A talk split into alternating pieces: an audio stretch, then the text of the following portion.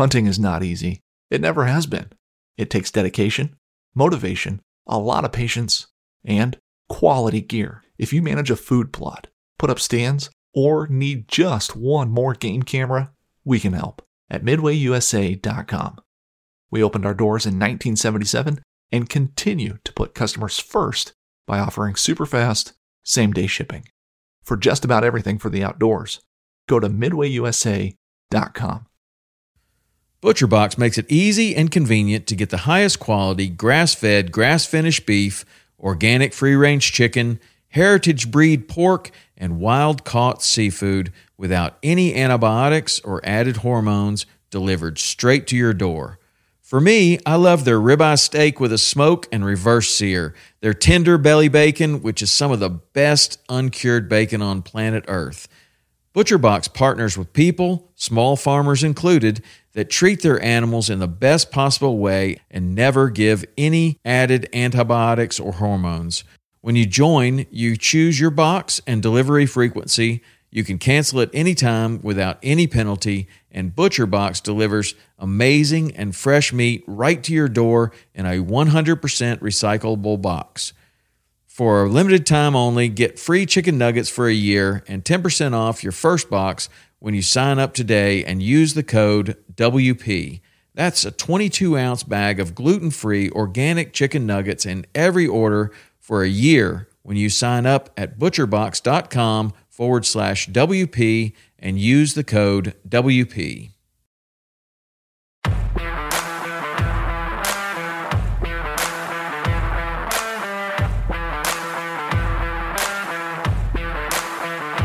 Welcome to Western Contours Podcast, sharing experiences, providing insight, and looking for solutions to become better hunters. We talk gear, on and off season preparation, tips and tactics, conservation, and finding inspiration in the outdoors as sportsmen and women. Thank you for joining us as we share our love for all things Western hunting.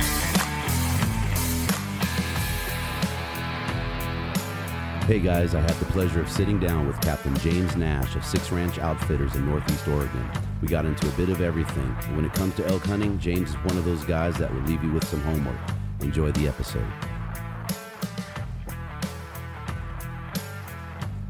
So we are on with Captain James Nash of Six Ranch Outfitters out of Oregon, and I'm going to break from my typical intro and say that uh, I was messaging with the gentleman and my naivety um, and the lack of me being a uh, starstruck type of guy led me to be starstruck when I realized that uh, I was speaking to the one and only Captain James Nash. So, James, thanks for sitting down with me, man. I really appreciate your time. Um, you have a wealth of knowledge that I'm sure you're going to bring to the table.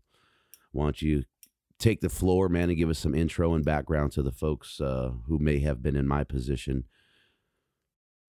First of all, I want to thank you for giving me the opportunity to to be on your show. I'm excited about your podcast and the and the direction you're going. I feel like you're bringing a lot of honesty and, and asking some hard questions, and it's fun for me to be a part of it. Uh, yeah, a, a little bit, a little bit about me. I grew up on uh, on the Six Ranch, which is my family's ranch. We're located in Northeast Oregon, and I'm the fifth generation of my family to to live here and raise cattle, which is about as deep as the history goes for the European settlers in this area. Um, I I've I've hunted um, hunted and fished my entire life, and and hunting for me didn't start out as recreation. It started out as a matter of function and and necessity and and fishing was was a little bit more recreational but it was much the same. I graduated from from high school here. I spent a year in europe um, going to college and and and wrestling and then i went into uh, college in in montana and i studied literature and writing and wildlife biology at montana western then I went into the Marine Corps. I was a tank officer, and I uh, got out of the Marines after five years, and I was I was medically retired, and uh, I, I came home and wasn't really able to do a lot of the ranching work that I that I'd been doing most of my life. So I uh, started this outfitting business, and and it's really done well.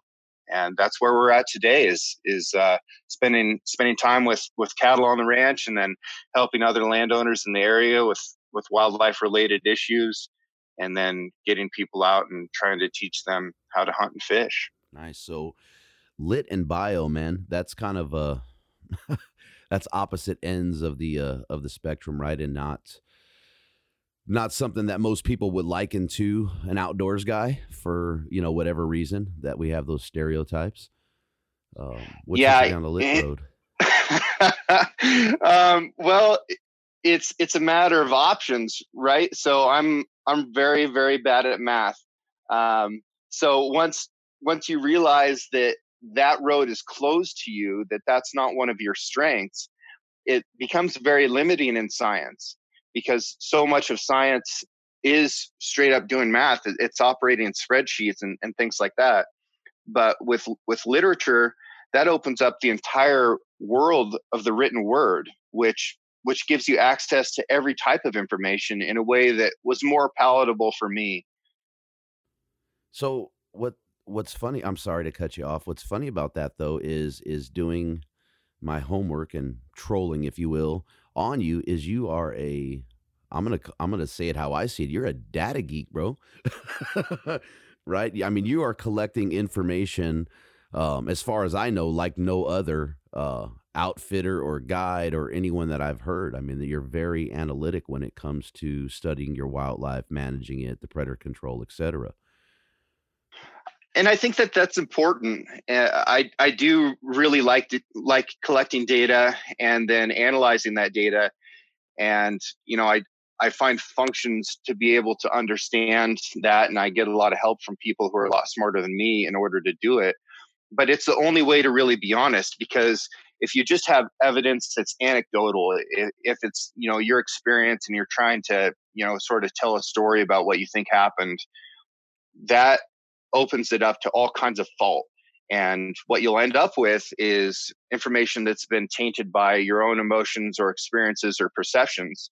But when you collect data, then you have this, this hard set of information that you can bounce off of, of a couple different people uh, who have a really specific knowledge base and then they can help you understand it and you can move forward and actually gain gain ground you can get progress you can understand what's happening one of the things that that I'm really excited about right now is I just got all my liver data back from last fall.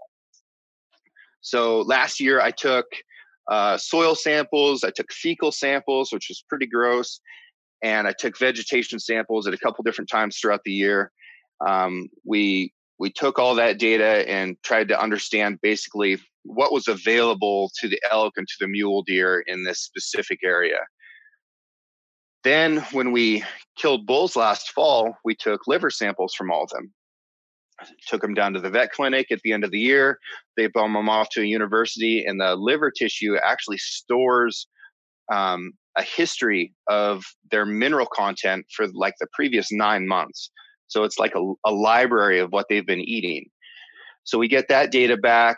We kind of build a, a, data set that shows what's happening with these different bulls at different different ages, and we killed a few different ages of bulls. I don't have my my tooth data back yet that'll sure enough tell me how old they were, but I guessed as best I can.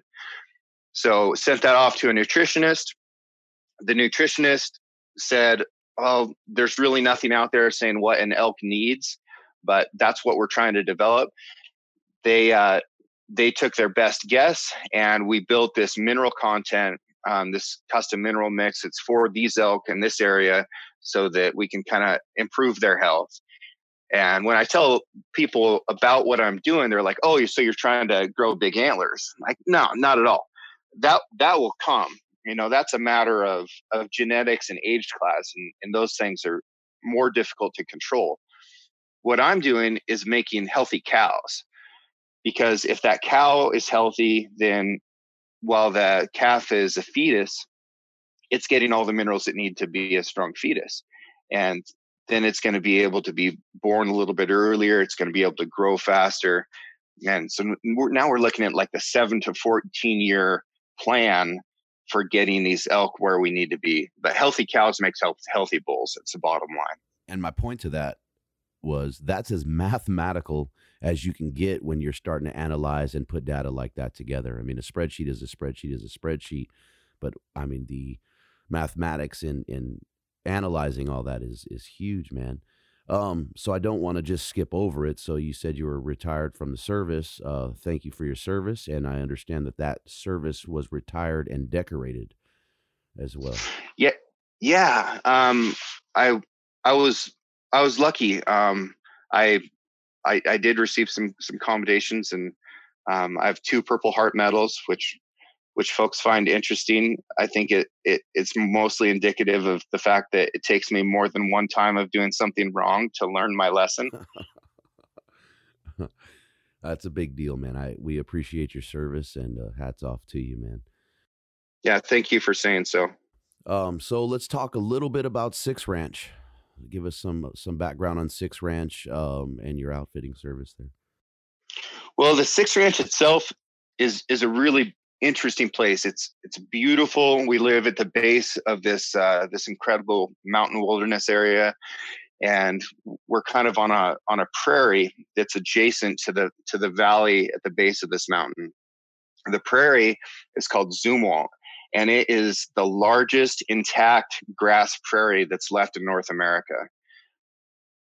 But it but it's still not all that big. So you go 40 miles across this thing, and it breaks off into a place called Hell's Canyon, which is the deepest gorge in North America.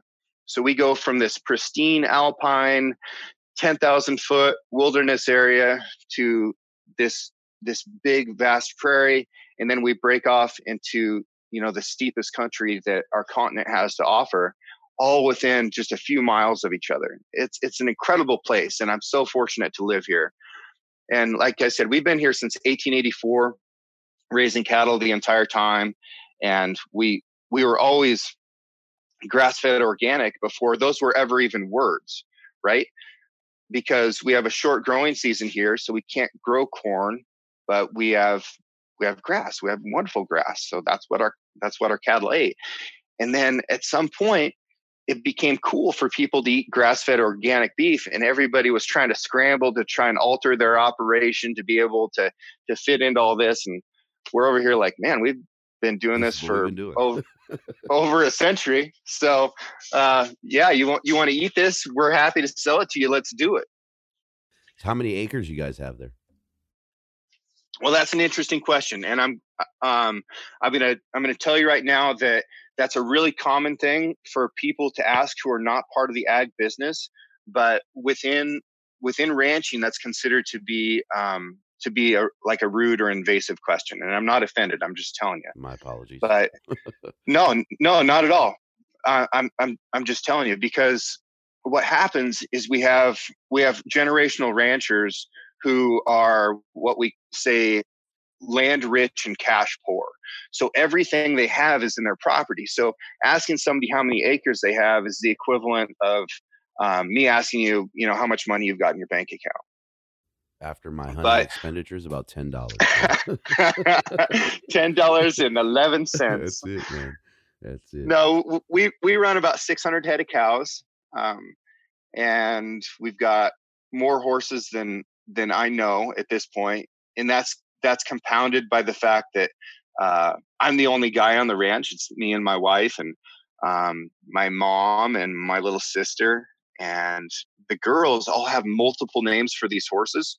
So when I when I got back from the Marines, I'm listening to them talk. I'm like, how many of these stinking things do we have right now? Must have like 40 head of horses running around. It's not the case. I think we've got like I don't know 15, but uh, we we do a lot to try and try and reduce our carbon footprint, which is difficult on a ranch because there's a lot that uh, a diesel engine needs to do. But when we feed cows, which we feed about 120 days a year, uh, we'll feed a 100 ton uh, of hay each year. Uh, we do that with a team of, of Belgian draft horses that pull a wagon. And, you know, we've got two feet of snow and change, more coming down today right now. And, you know, my mom is out there right now driving this team of horses and feeding down to 1400 pound bale. That's that's awesome, man. What a picture. Um, yeah, I didn't mean to ask, you know, something that was offensive. I had no idea. Uh, I guess the reason I was asking more so, right, is when people look at an outfitter and hunting private land or things of that nature, um, they're wondering how many acres they're they're going to be stepping on there. So that was more my reason for that question. Yeah, no, and that's a, it's a great question. So the hunting that we do is not on the Six Ranch. Um, we the the hunting that that I guide on is on a bunch of different ranches uh, that in in their totality are around I don't know 150,000 acres, I guess. But no, the the Six Ranch we hunt on it as, a family a little bit, and I really like to get get kids and first time hunters out here um, if if that's appropriate. But we don't have any kind of trophy quality here. Uh, what we're doing with the wildlife here on the ranch is just trying to manage it for health. And one of the more interesting things we've done with that is that there's this river that goes through the ranch. It's called the Wallowa River, which flows out of the Wallowa Mountains, and it uh, it's it's a it's a really beautiful small stream that goes anywhere from 100 CFS, you know, in the middle of August when it's really low water, to around uh, 700 CFS um, at cube. That's cubic, cubic feet, feet, per second. Right. Yeah, at, at, high water um, in the springtime. So, so, it's not huge. Now, but is that where you're guiding your fly fishing? I'm guiding a lot of fly fishing on that. Something historically that happened with this river is it goes through a valley, through the middle of the ranch, and the valley's flat. It's all floodplain, and the river would change its its course every year. And that made it impossible to put in a road or a railroad and people were having to access the valley through all this really difficult and steep high country. So when the heavy equipment came home from world war ii they used it to straighten this river all the way through the valley and it effectively ruined the fishing and the fish habitat. And we had uh, we had silver salmon we had sockeye salmon we had king salmon we had steelhead, we had resident rainbow trout, we had bull trout.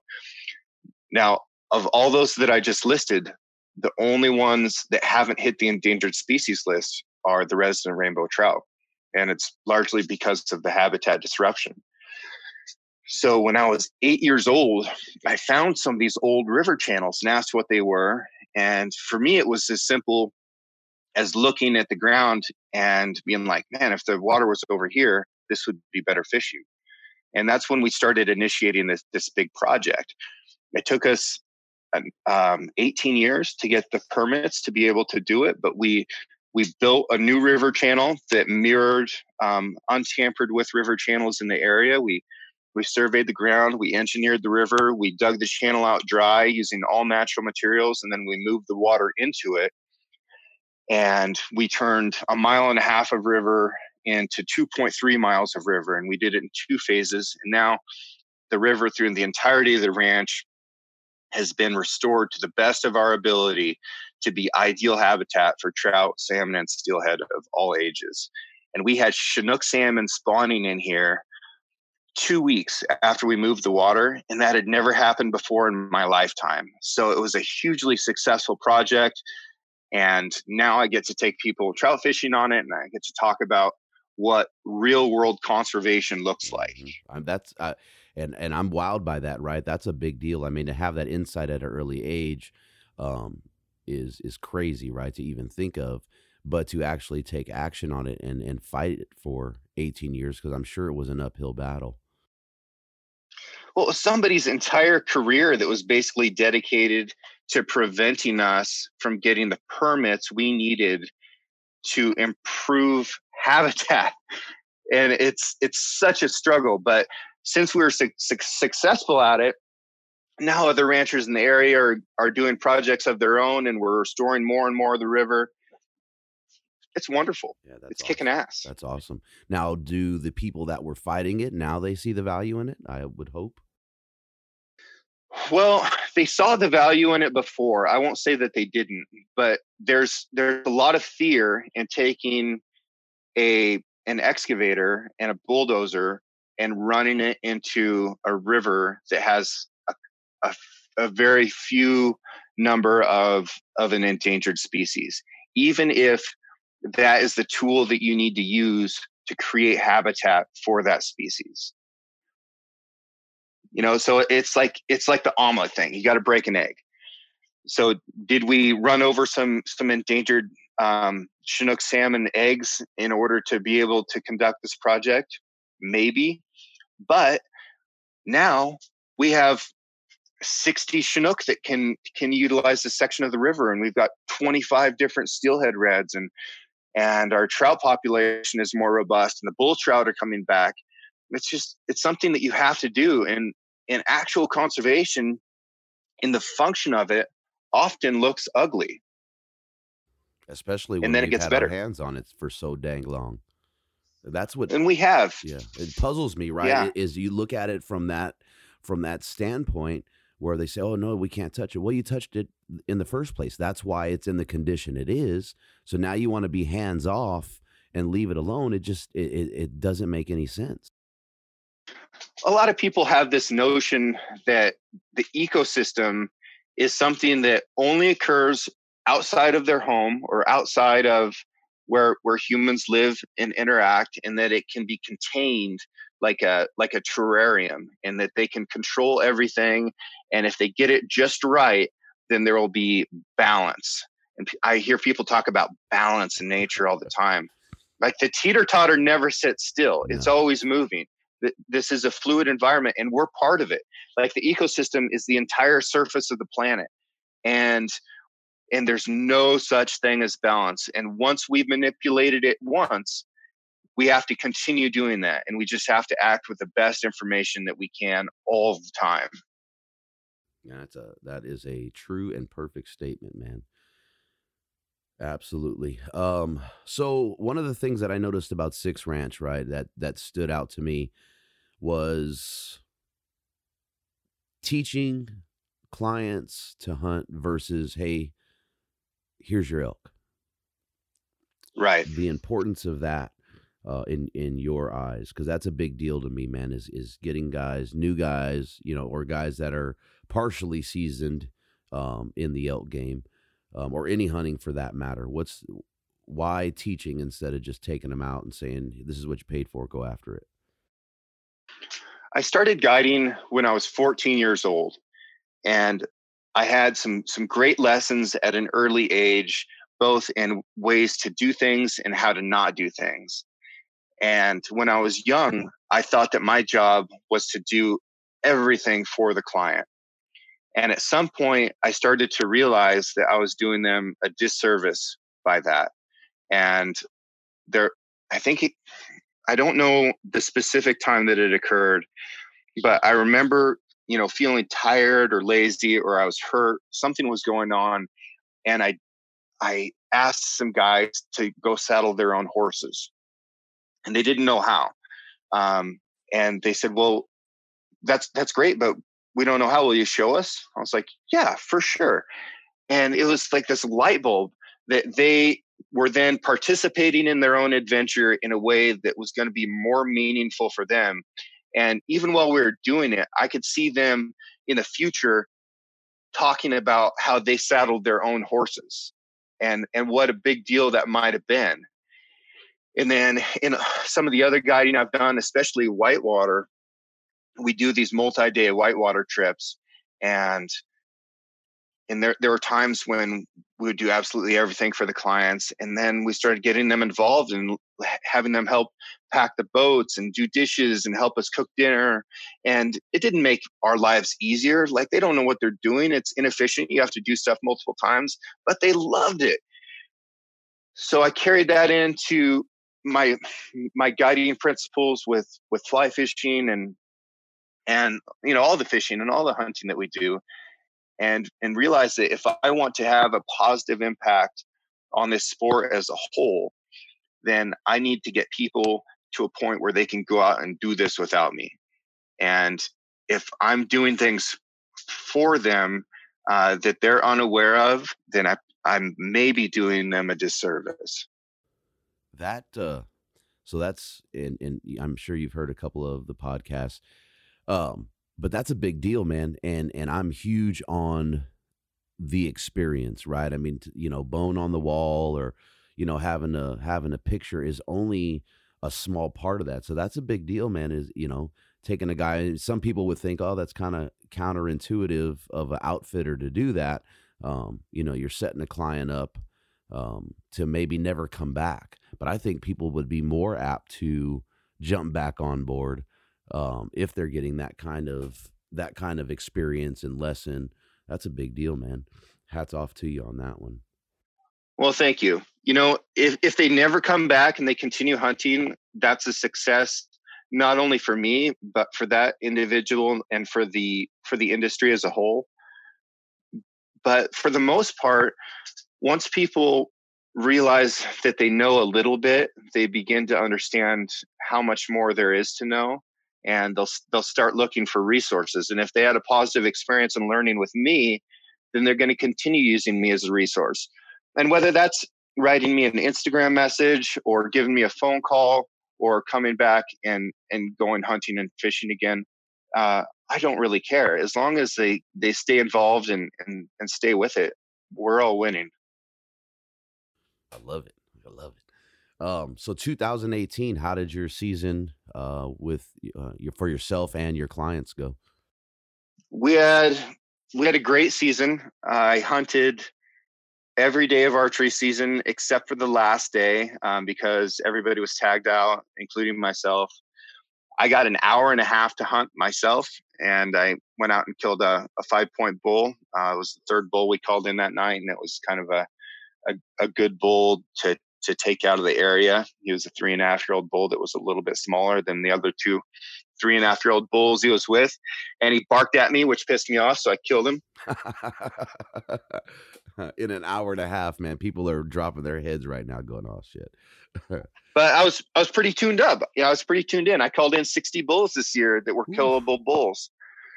And it was it was great. I think we ended up killing uh now, I know we're supposed to say harvest in California, but these aren't root these aren't root vegetables out here. They're uh, they're sentient animals, and I, I don't want to mince words or you hide behind euphemisms. So, you know, we uh, we we hunted and and killed uh, 22 deer and 17 elk, um, of which 12 were bulls. Um, two, and two of those were with a rifle and the rest were with with archery tackle. So any private versus public in that instance right? I mean that's a lot of bulls that's a lot of animals period. Um, you know and, and some folks may say well it's private land right? It means less but these are free roaming in and off of public and private. Um, does that make it any easier or or lessen uh, the fact that we're laying those bulls down no, I I don't think so at all. The the private public debate is absolutely hilarious in my mind because anybody who's hunted both doesn't debate that anymore. But people who have only hunted public seem to have this notion that private land is is just a layup and that is not the case at all it's it's still the same animal and if they walk a mile they're on public land and it's not like this is high fence, it's three strand barbed wire. You know, they don't even have to lift their chest off the ground to jump over it. So, now elk don't change um, whether they're on public ground or, or, or, private ground. And my experience doesn't change at all. Uh, and I, I don't feel more pride about shooting something on public than I do on private. From a business standpoint, if I want to operate my business on public land, I have to buy a special use permit from the federal agency that manages that land. Around here, it's mostly Forest Service. And there's only one outfitter per area. And these areas can be tremendous, they can be over 100,000 acres. It costs about a quarter million dollars for me to buy one of those permits because I have to buy the entire business of the person who's operating out there now. Whereas if I guide on private land, I just have to have my outfitter guide license and everything that goes with owning a business and a good relationship with that landowner. So for me, it makes no sense at all to guide on public land when economically it just doesn't pencil.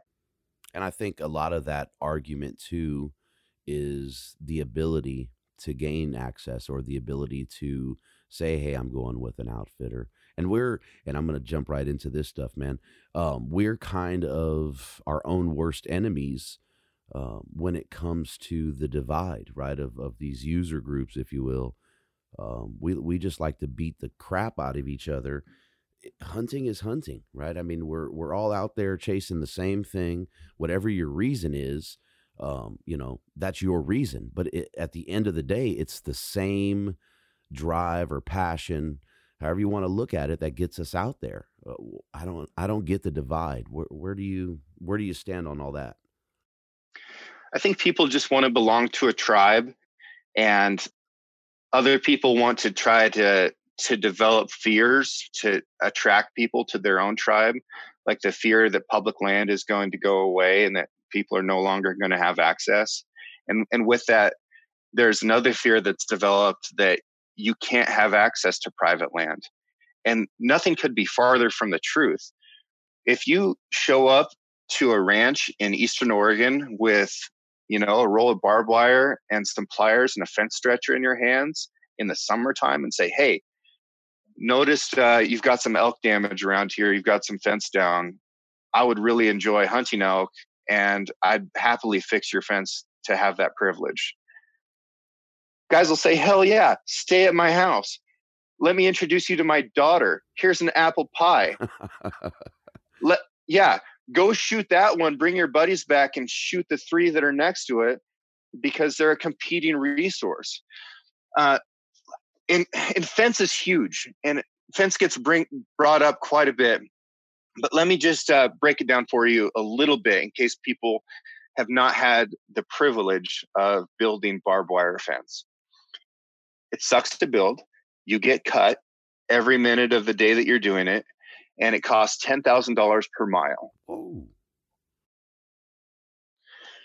When a herd of elk runs through fence, they will take down a quarter mile of fence every time they do that. So that's a $2,500 opportunity Absol- or investment for you to go hunt some private in northeastern Oregon. Absolutely. And then you can go back out there with, you know, $150 worth of material and donate your time and your labor and some compassion for what that landowner has done to to provide habitat for that species that you care so much about and all of a sudden you've got a relationship you've got a friend with somebody who's probably a salt of the earth person who's had calluses on their hands since they were seven years old That uh yeah, that's eye opening. I know for me. private land yeah private land isn't isn't at all exclusive they're they're just human beings and you just have to offer something in return as a landowner when when i get frustrated it's when people feel like they're entitled to to hunt here and and i've had people come up and and ask to hunt and they're like eh, i'm sorry you know my my wife has a tag we're going to go out a little bit later and they get mad or if i'm you know if i've already given access to to some little kid who's out on their first hunt and they're trying to shoot a white-tailed doe and you know a 33 year old guy rolls in here and gets upset that i've that i'm not going to let him hunt it's like no i'm not. Um and and they're they're not entitled to that and it's obvious that that what i have with with wildlife living in a place where where people can go out and hunt them has value and there's value to the hunter and that's why they're asking for that.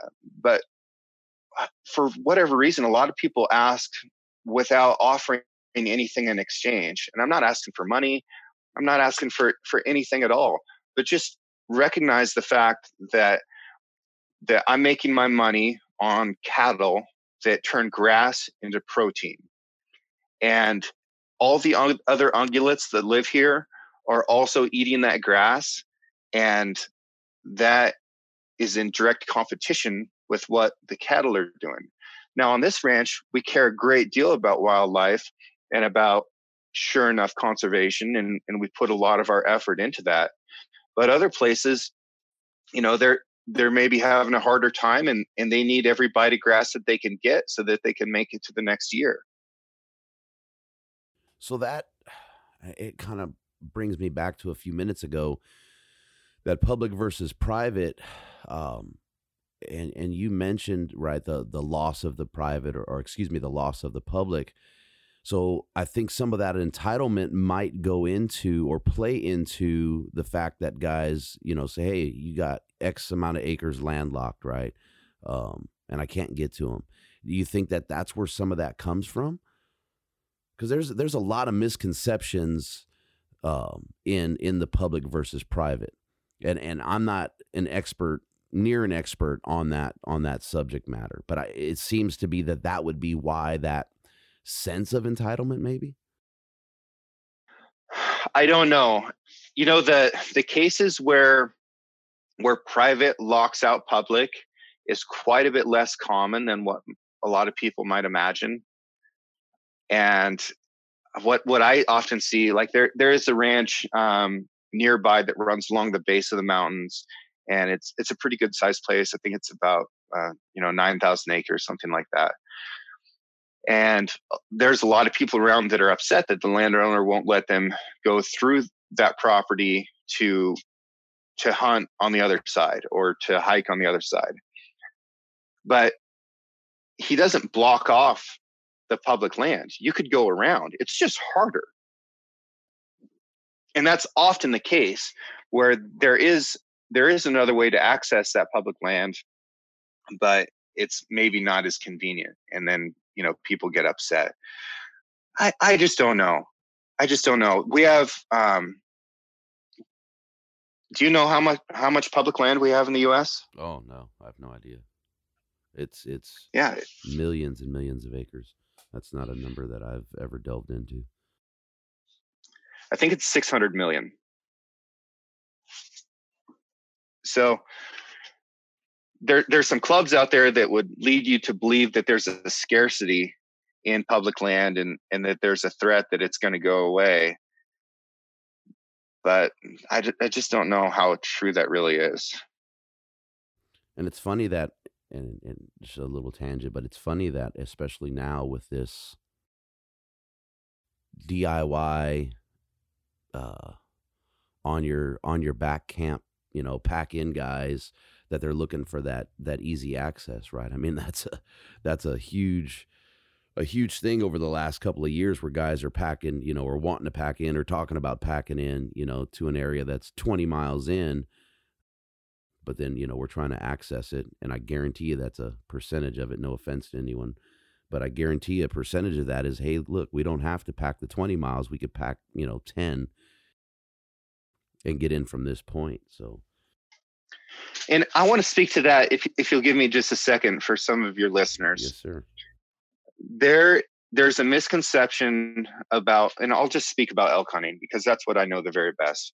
There's a misconception about elk hunting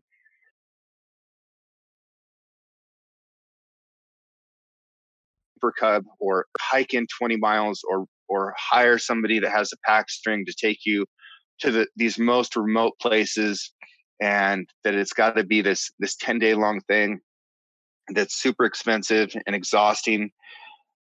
Folks that's just not the case. I mean there there's basically two classes of people out there as far as hunting is concerned and one class of people doesn't go very far from their truck um, and let's say that that's a mile and if if somebody who primarily hunts from their vehicle makes it a mile from their rig more than likely they're turning around and heading back because they're it's just not their game. And then the other person is a person who's capable and willing and interested in bombing 20 miles deep. What that leaves is this zone of one to three miles deep that elk are perfectly comfortable operating and living in. And you can hunt that in an afternoon and and you know hike back out in the dark and it's no big deal and people who are who are physically less capable or they don't have as much time or they don't have as much money to invest in this, into it just know that that there there's a light duty elk hunt that can be very accessible for you. You can make it. And, you know, if gosh, I, I've I've hired I do a lot with with wounded veterans because as a wounded veteran myself, hunting has been incredibly important.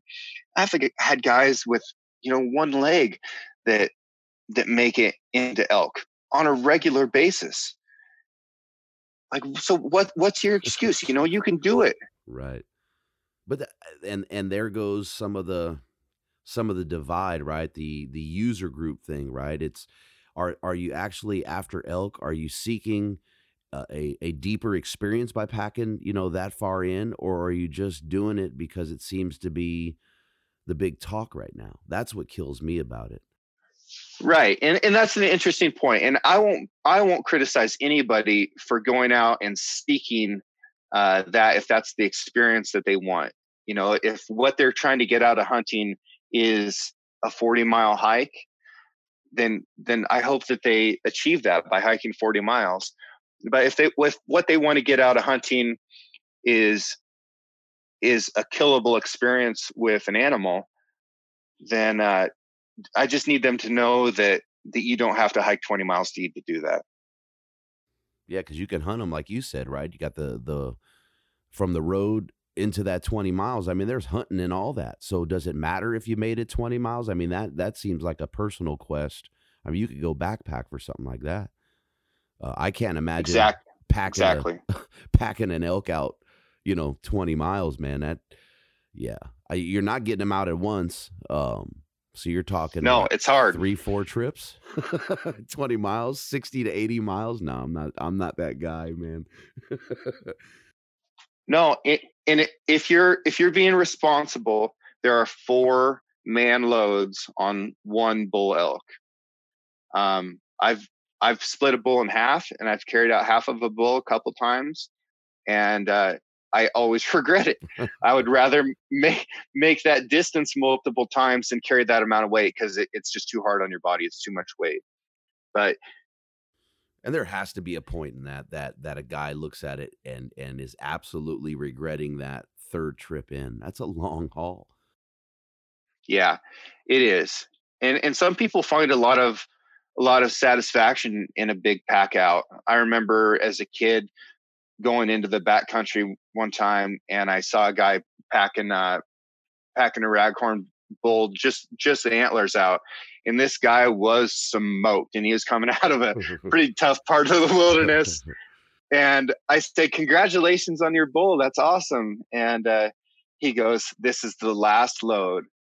And I was so proud of him because um it was evident that uh that he was he was incredibly proud of his elk and and that those antlers were going to be really meaningful but he'd gotten his meat out first and from an ethics standpoint that's critical yeah, absolutely so critical I, I was a little kid i was you know 11 or 12 years old at that point and i hope i remember that forever because it, it was huge it was super meaningful to see that guy doing that mm-hmm. i mean that's a big deal right i mean how many how many quarters are in bags hanging up in a tree that got left there because of that scenario. And I'm not sure that people really focus on that, especially with a lot of the a lot of the hype behind it. I don't know that people are thinking along those lines when they're when they're venturing that deep. I mean, yeah, 20 miles is something, but I mean, even five or six miles, you know, if you're if you're solo, that's that's still some some boot time, man. Well, and it and it really depends on the miles. You know, like this country around here, there's there's places that a mile is a day and and if you if you've got heavy weight on it might be more than one day. So here's another thing. If if somebody's listening to this and they're like you know what? I'm going to be that guy. I'm going deep. And they go in there and then you know they wake up and a bull runs out in the meadow that they're in and looks at them and they shoot it and they're like oh snap. What do i do now? It's 90 degrees. Um, I, I'm in trouble. If you get those quarters hanging in the shade, I don't care if it's 90 degrees. They'll be cool to the touch, and you've got a few days. You've got a few days. And a lot of people think that, that meat is going to spoil immediately. It is not the case. There's so much water in them that they'll just keep evaporating, keep evaporating, and they'll develop a bark around the outside of them. and you're going to be okay. You can get that meat out. And that, yeah, and that's a, a, a misconception, if you will, right? That a lot of us, I mean, I've worried about it, you know, just on on a deer, right? Um, looking at the terrain I have to cover, say, okay, it's going to be two trips, and uh, that's a big concern. So I'm trying to beat feet and get back to, you know, back to the base camp or the truck or whatever to get it on, you know, get back on ice and and running like crazy. Yeah, yeah. No, just get some air moving around it and keep the sun off of it and you can buy yourself a lot of time. Another trick, another power play in the backcountry. Say you're in there with a buddy and you you've you've got an animal killed and you want to keep going. Hang it up at night, and then in the morning when you take off to go hunt for the day, pull those quarters down and put them in your sleeping bag. And they'll stay the same temperature as they were all night because your sleeping bag will also help keep them cool and then when it gets cool again in the evening, yard them back out and uh, and get them back in the tree. Don't do that in grizzly bear country. That's probably a stupid idea if you're in bear country, but it's uh, it's something that can be really helpful. I don't know about that with lions running around. that would have me worried. Oh, too. oh, they don't mean any harm. Yeah, I mean, lions are letting themselves get strangled to death by dudes that wear skinny jeans in Colorado. and they're something, just man. That's crazy. That guy's my hero. I'm so proud of him. Yeah. He choked out a mountain lion, dude. That I mean, that's that's beyond epic, man. That is just crazy. I saw that and I was like, oh, this is some BS story coming down the pike. And there was no press release or anything. I think it went o- almost two weeks or so before the guy even started talking about it. And then to see that little dude, I was like, oh man, that's something. The mountain lion weighed as much as him because they were saying, oh, it was an 80 pound lion. And I'm thinking this had to have been a big dude. But that guy was what, maybe a buck 50, a buck 60? I don't know. I don't know, but I'm not gonna. I'm not gonna try and slip up on him when he's jogging, man. He'll, he'll mess me up. That's a badass right there, man. That's too funny. Too funny. Um. So going back to the meat care, man. Um, game bags. Um, to me, they're yeah. a big deal, right? I mean, it, it just offers that protection. Um, keeps the dirt off of them, keeps the bugs off of them. Are you a big game bag guy in that scenario, or I've seen a lot of guys go in and I'm always kind of awestruck, you know, and they got one game bag or no game bags. and I'm going, what in the hell? Or, you know, just a just a heavy trash bag like a contractor bag. And you're just not getting that airflow. Yeah, if if you're using a plastic bag, you've got to get them out immediately because the plastic will insulate them and it won't let any of that liquid come out and you can it's the absolute quickest way to rot meat is in a black plastic bag when it's hot outside but i really like game bags um, they're they're expensive and you're basically paying for strength and weight. Uh, if you want a way out of it you can use uh, pillowcases work just fine um, and burlap sacks actually work really well too. Uh, i get a lot of elk out whole um, because my because uh, I've got a hurt back, so I can't really pack stuff all that well anymore. Uh, so I've developed mechanisms for getting elk out whole, and there there are these burlap wool bags that they use for packing sheep's wool into, and you can fit a whole elk in one, and they're like four dollars from a wool supply company, and they will they'll last a long time. So if, if you're in a place where you can get deer or hogs or elk out whole, those wool bags are sweet. And if uh, if you're in a place that's hot and you need to hang it up, then just put the bottom of the bag in a bucket with some water, and it will wick that water up, and it will cool off your animal um, on a very hot day as well. I mean, one of the things. I mean, if we're going in right, the money we spend on gear, we we need to be looking at protecting our harvest or our kill um, I'm not going to skimp on game bags. I, I think it's invaluable. Like I use the caribou gear and uh, those like, are great, great, great bags. Yeah. 60, 70 bucks. But man, I looking at the potential to, you know, waste that meat, there's no way I'm going to skimp on something like that. You know, so $4 no, to a hundred bucks seems like it's worth its weight in gold to me. Yeah, no, the the the four the full four dollar bag is to keep at home for getting an animal at whole, but for packing, get get good bags because they don't take up as much space. They're lighter, they're stronger, and they do a really good job. Really, really good job. I I don't know. I'm I am a fan. There's some features that I look for on game bags too, and one of the biggest things. And I'll never get a backpacking game bag without a reflective strip on it because this, this is what's happened to me enough times that I'm never going to let it happen again. I go in and either I'm looking for my buddy who killed something, he's got some stuff hanging and I can't find him, or this is the this is the one that really frustrates me is I've hunted, you know, all day, however many days, we get it done, we get bags hanging, we make the first trip out and we forget to GPS the point and we come back in in the dark and you just dumb around in the woods when you're exhausted and dehydrated and and you can't find them but those reflective strips you can see from across the canyon and you can see where your buddy is when he's packing out because um, he's you know ahead of me for sure but uh, yeah reflective strips on on game bags and i think that the caribou bags have those right yeah I, those yeah they're absolute uh, they're the best right and i mean you want to talk about a, I don't want to pump too much into that, but you want to talk about a long term value. I mean, you're talking sixty to eighty dollars um, for elk size, and that's I think they give you like in the pack. There's probably I think it's four quarter bags and one loose meat bag, and it does everything I need to do. I get home, I wash them, I package them back up, and they're in my pack for the next. I think I've been on the same ones for six seasons.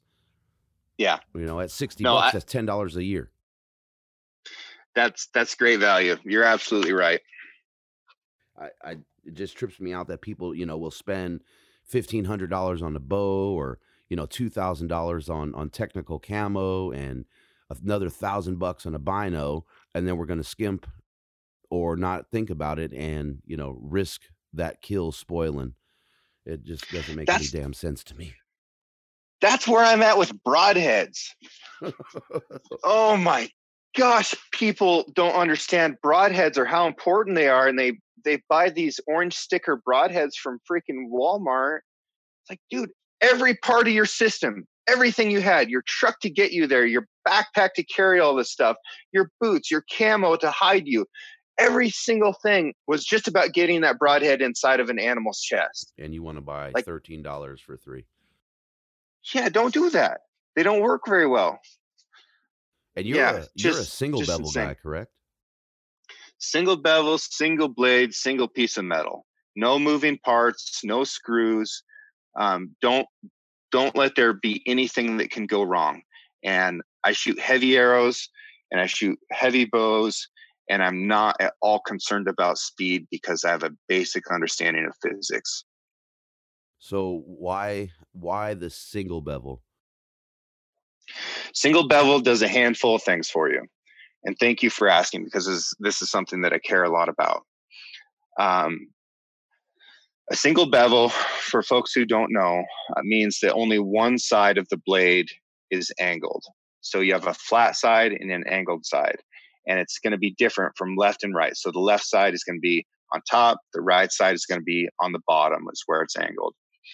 And what that what happens is when that hits a surface, it creates torque. And torque is any type of force which tends to cause rotation. And that's important because as your arrow is flying, it's rotating because your vanes have helical. Even a straight vaned arrow will be rotating in flight because without rotation, you lose stability. It'd be like trying to throw a frisbee without spinning it, it's not going to go anywhere. So we're getting better arrow flight because the broadhead isn't fighting the vanes. So your arrow is stabilized more quickly. Then it hits an animal, and instead of the blades having a rotational force in flight that now has to stop in order to penetrate, that rotation continues. And then when it hits bone or sinew or another hard surface, that torque creates a cavity in that bone that allows the arrow to pass through. And the penetration you get from a single bevel broadhead is superior to any other penetration. And it it's very, very important to have holes in both sides of an animal. And it's very important that your arrow doesn't stop or deflect if it hits a bone. Because if that happens, even if you had picked a good spot to hit on that animal, you no longer have control of the direction of the arrow. So you said heavy. We get a lot of IBO marketing, right? 330. Yeah. I, and I've seen it go up. Oh my gosh, I can't remember when I when I first started hunting. I'm gonna say I'm gonna say IBO ratings were in the 270 to 280 range, and now I'm seeing them. Shit, I think I've seen them as high as 340. Right. Um, so everything right. has been speed, speed, speed, speed, speed. You know, you don't want them. And okay, so I'm a. We we hear a lot of jumping the string, right? And I'm I have a different opinion of of what's going on with that, and I've witnessed certain things that I, that that make me believe that they're not actually jumping the string. Um, so when it comes to speed, you I, I, think it's missed just a lot, you know, with the marketing, right? Yeah, who who doesn't want the faster bow? Who you know, this bow is this much faster this year. It, it doesn't matter. I shoot about about 283 right now. Um, I'm using 125 grains up front. Um, and my arrow, I want to say, is just below 500. I just switched arrows, so I got some some homework to do. Uh, okay. But so as far as speed, what's your opinion of that? If you're shooting a heavier arrow, you're probably on the lower echelon of, of some of these IBOs. Um, I'm gonna say, you know, 283 for me has seemed to work on just about everything that that I've shot an arrow at, from blacktail to whitetail to elk. What's your what's your take on the speeds there? Speed, speed is super important, but just so that people understand what IBO is, um, it is an international standard for measuring um, measuring a bow's capability to produce an arrow speed. But what they do in order to achieve it is they take a 70 a 70 pound bow with a 350 grain arrow and that means that there's five grains of arrow weight per pound of draw weight. But they go to the maximum draw length that that bow's model is capable of. So if i'm shooting 27 and a half 28 inch draw length you know that's that's pretty standard uh like that's an average draw length my bow when they told me the ibo speed it was shooting a 32 inch draw length at 70 pounds with a 350 grain arrow and the only reason they don't go lighter than that is if you go any lighter than five grains per pound then you risk damage in the bow it's like dry firing right? So if you see that the new Mathews shoots 340 feet per second IBO, that doesn't mean that you can achieve that. And if you actually, you know, build an arrow that you can hunt with and you go shoot it through a chronograph at 28 inches and you're both shooting 290, you're like, what the hell? They lied to me. Like, no, they, did, they didn't lie. You just didn't understand. 280 feet per second for me is the speed limit. So you're you're I'm going to give you a ticket for going three feet per second over. Um, and the the reason is is sound. Sound is traveling, um, depending on your elevation, at around 1,100 feet per second. So no matter what, they heard your bow go off before your arrow got there. Okay so everybody's with me so far. Um, the difference between 280 and 340 in the amount of time that it took an arrow to reach an animal, the actual amount of time difference is super small and it's not enough to matter. When an animal is is jumping the string, is, is, you know, the, is the terminology. They're not at all jumping the string because an animal's reaction to a sudden sound in the woods is not to drop their body 12 inches and then spring away from it.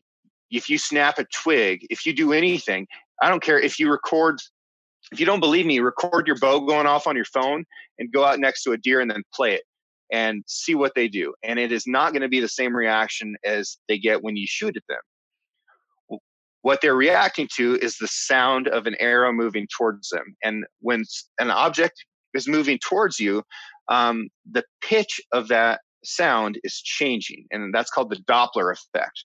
So if you're standing on, on the road and a truck is driving towards you and then it passes you, that sound changes radically. And you can tell the sound of something coming towards you versus this is a sound of something going away from you because the tone has changed. Well, a deer or an elk or a bunny or anything, like they've had stuff come towards them before and they understand that as well instinctively. If you have a broadhead that has vents in it, um, like most of these do that are 100 grains and they have the throwaway blades and stuff, um, those vents have air passing through them and it's causing turbulence and, and that turbulence is presenting as sound. Um, if you have a solid broadhead then it has less turbulence and therefore is making less sound. So that's another advantage of having a solid single bevel broadhead. But in order to get a, a broadhead strong enough that it doesn't just immediately disintegrate when it hits a mosquito on the way to your elk you, you have to cut some stuff out of those blades if you want it to be 100 grains and that's why these these more sturdy broadheads are heavier than that because they have to be in in order to uh, in order to be strong. So, what grain weight are you up front with on your broadhead? Um, I shoot 175 grain broadhead. Uh, the broadheads I shoot are called Cayugas, and they're made in Australia. They're they're really awesome, and they're not that expensive. Uh, they're around 10 bucks a piece. Our exchange rate with Australia is really good right now, so the U.S. kind of has an advantage there. Uh, and then my total my total arrow weight is 632 grains, um, and I'm shooting an 80 pound bow, and it drives it at just over 260 feet per second. And since I've been doing that, I've got complete pass throughs on every animal I've shot, um, to include a whitetail buck that I shot through the front shoulder and it came out through his pelvis and it dropped him like a lead balloon. You would have thought he'd been hit with a 300 Win Mag. I've shot um, bull elk through through both shoulders, uh, and and then you know everything everything that I shoot with this system dies where I can see it.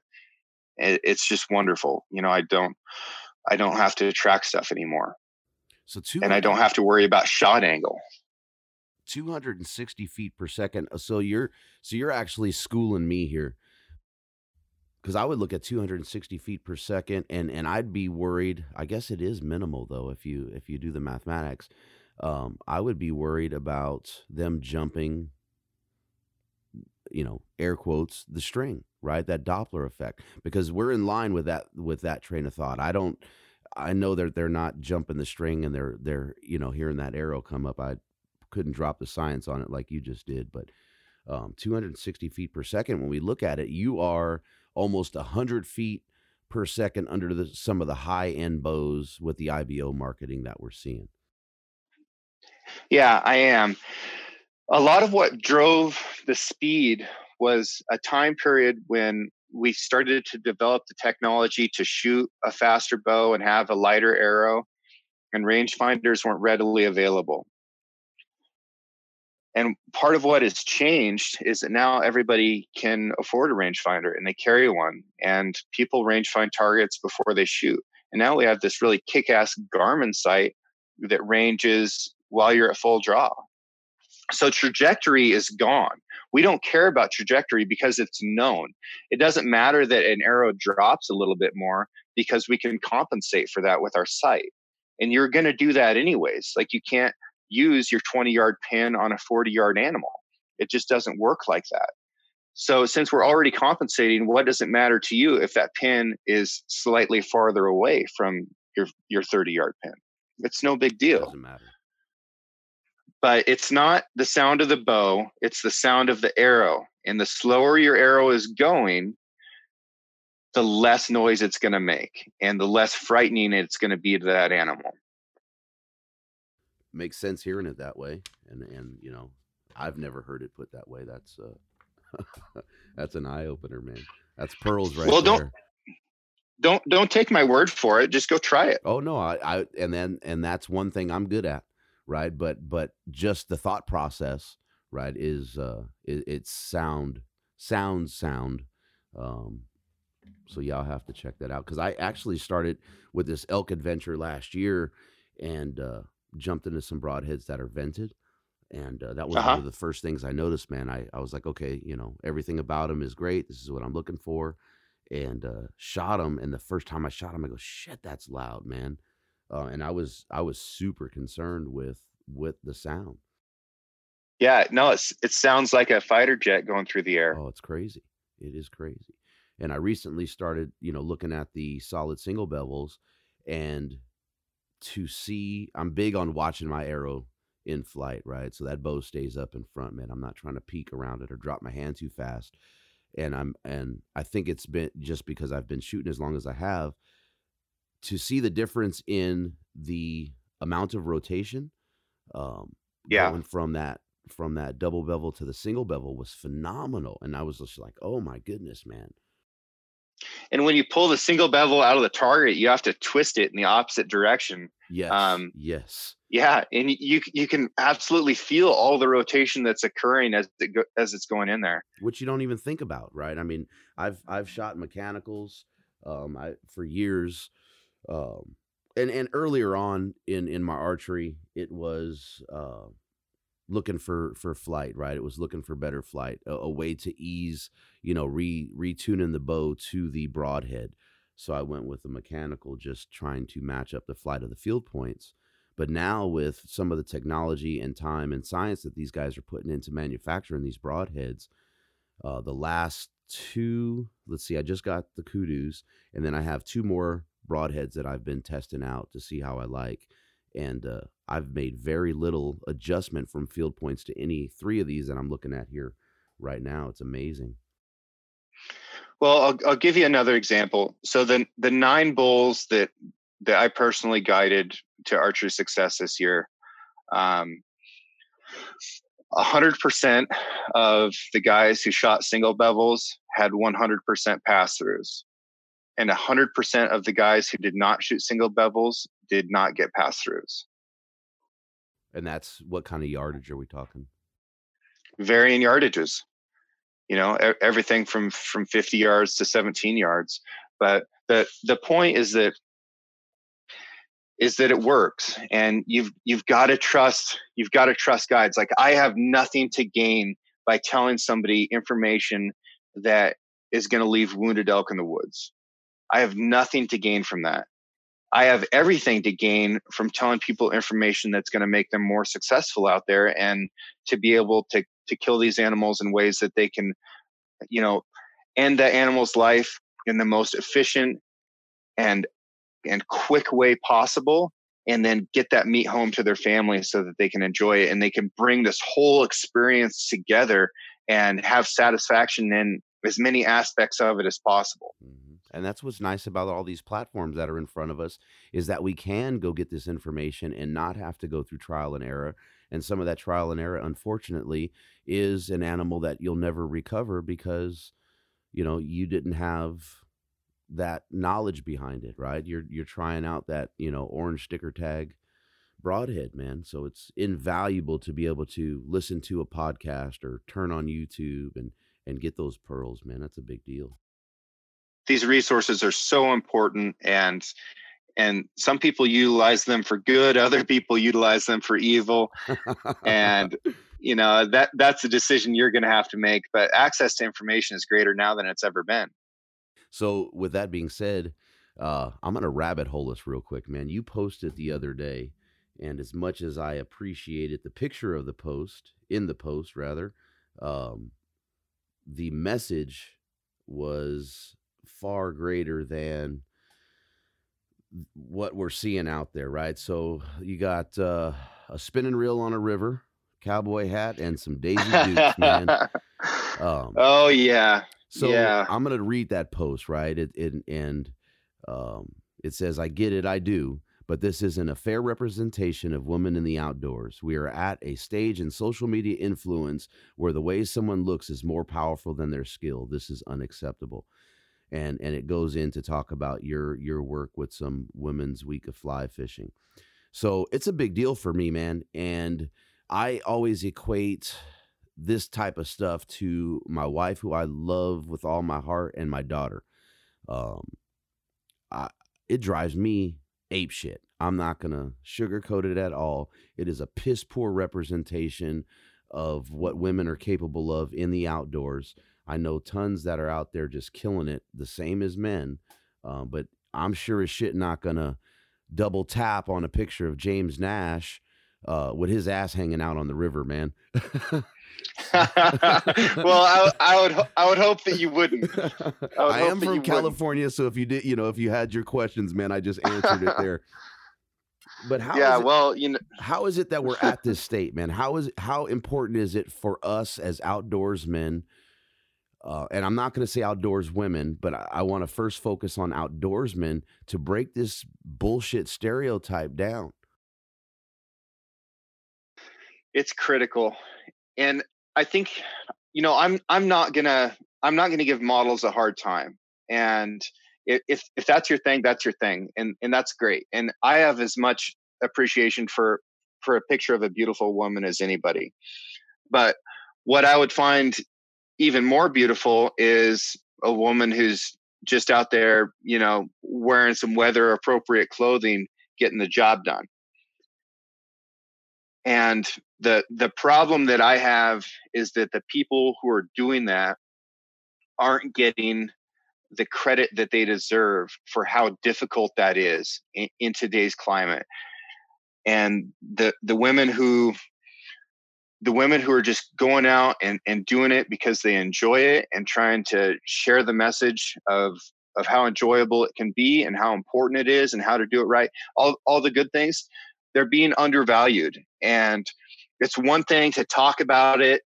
For me i felt like i needed to do something about it. And when I was at the ATA show last year, I was I was upset at basically who I saw companies sponsoring um, and the direction that they're trying to trying to present women in the outdoors and in the outdoor industry.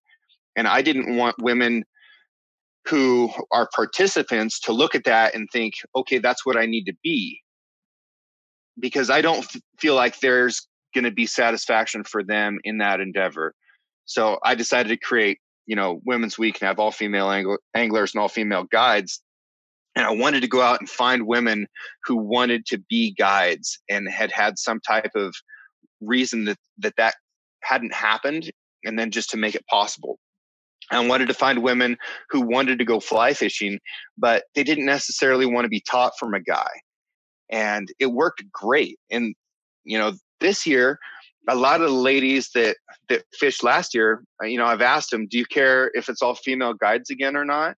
And they're like, some of them are like, "Yeah, I really like that," and some of them are like, "No, I don't care at all. I'm just loving fly fishing now." And they've got this, they've got this new thing that they can do their entire life anywhere they can, anywhere they go, they can fly fish, and they can do it two days before their deathbed because it's it's a light duty activity. Uh, and I'm I'm really proud of of what we're able to do and and try and get those gals into it. And I, I want to do more and I want to encourage other people to do more. Just get out and down and dirty, if you will, and enjoying the experience, uh, just like you know, just like we would. Um, yeah, because we're not Daisy Duking it, and there's no need to represent it that way. It just, I don't know. I appreciate it too from a visual standpoint, but yeah, it uh, I, I, feel like it belittles the experience for them, and yeah, just not a fan of it, man. Not no, it, it's just it it's not it's not fair to anybody. It's really not. So challenge it a little bit, right? The outdoors women that are participating in that type of posting.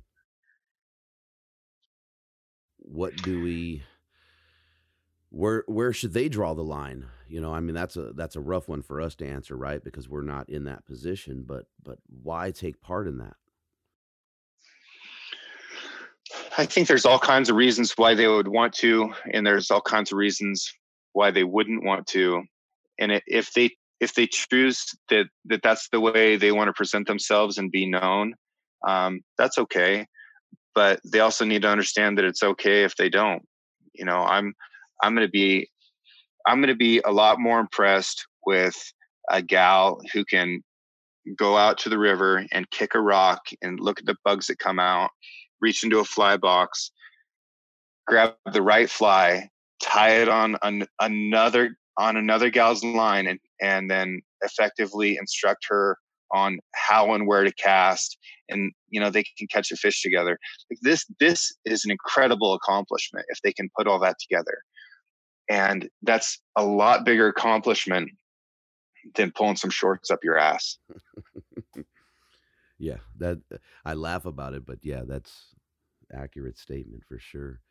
Um okay we'll we'll peel out of that rabbit hole real quick because i'll get going on that man and it, it just yeah sends me down a whirlwind. So back to elk hunting real quick man. Let's talk elk hunting.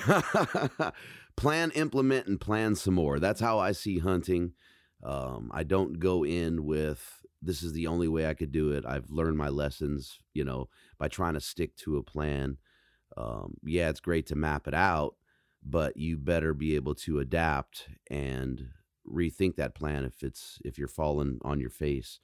Um, give us some some pointers or some backgrounds on on first strategizing. Um, say it's an out of state hunt, and then you know implementing that plan and when should we be peeling off of it.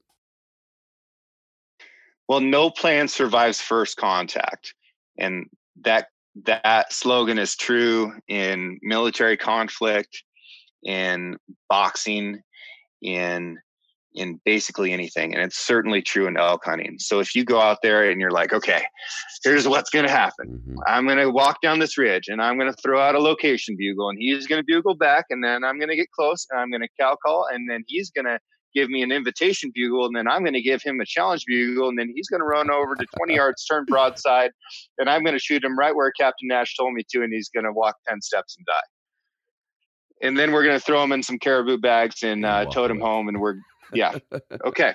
That's the plan, and that's a great plan. It really, really is. However, comma pause for effect. Shit don't go down like that every time. Be cool if it did. Once, I will say, I will say, one time, I went out and I was a bull that I knew about. I found him in the morning. I watched him with his cows. I watched where he went to bed. I hiked for four and a half hours to get in position. And I got about 70 yards away and I went, Meow. and he gave me this weak ass bugle. And I challenged him and I took 10 steps forward and I put my release on my bow and he walked out and I shot him at seven yards. Biggest bull I've ever killed. With him, and I had a buddy that was like 100 yards behind me. He goes, I can't believe that just happened. I was like, well, you know, it was only going to happen once in my life if it happened and at all, and now it's over with. so I can just yeah abandon hope of of that ever working again. I think that plans have to be dynamic, and it's important to have plans, but it's it's important to have plans that um, that are sort of like a like a choose your own adventure novel.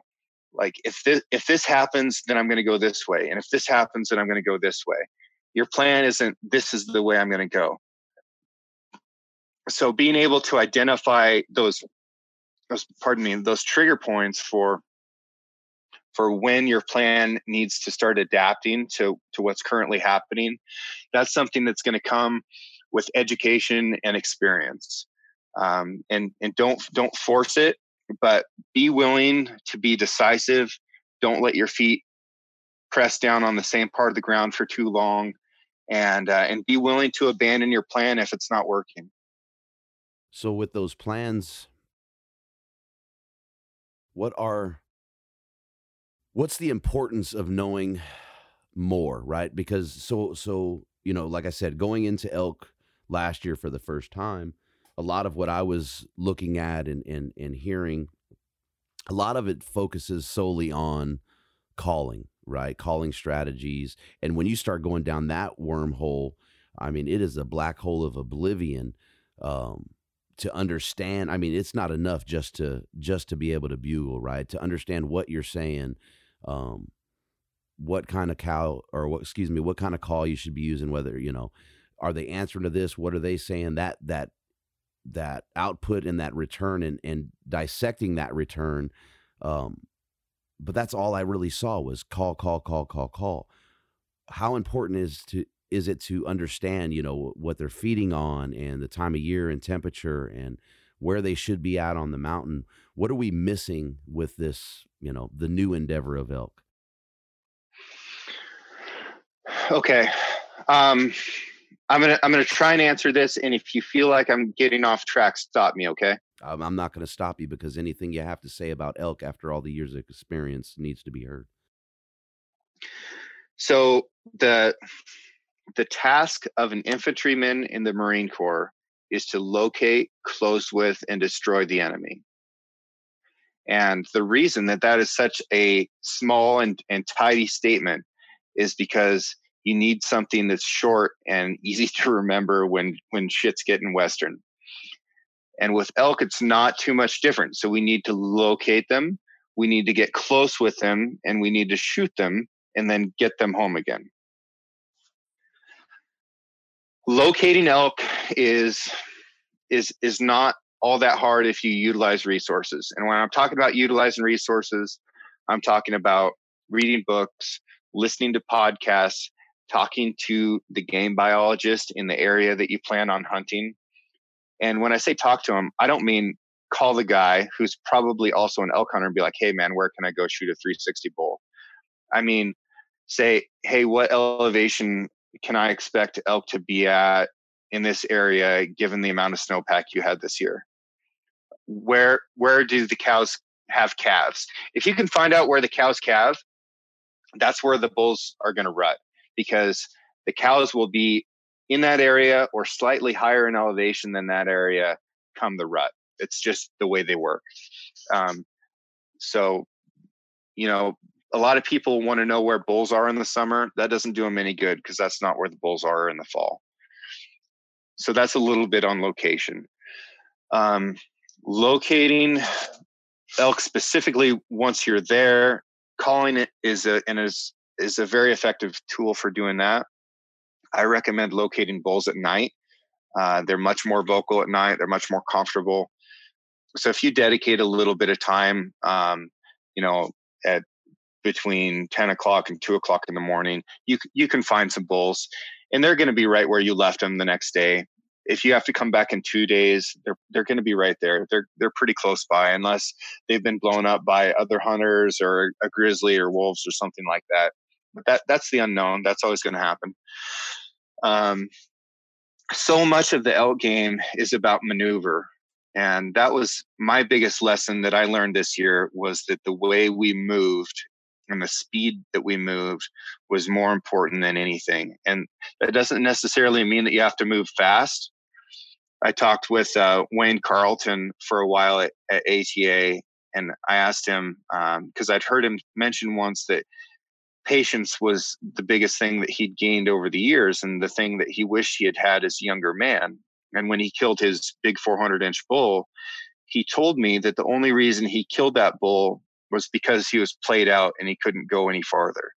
And that if he'd still had the legs, he would have walked away and he'd never have had that opportunity. Well, on the second day of archery season this year, I was checking game cameras on my motorcycle and I wrecked and broke my foot. Was like, well, I can't not guide. I can't not elk hunt. So I just went and got a stiffer boot and laced that bitch up and did my job. And now my foot's shaped funny, but it caused me to go a lot slower than I maybe would have otherwise.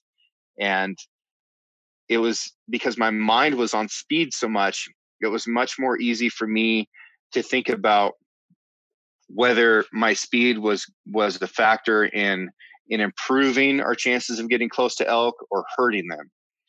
And there were a lot of times this year where we got into elk because I simply couldn't go as fast as I wanted to.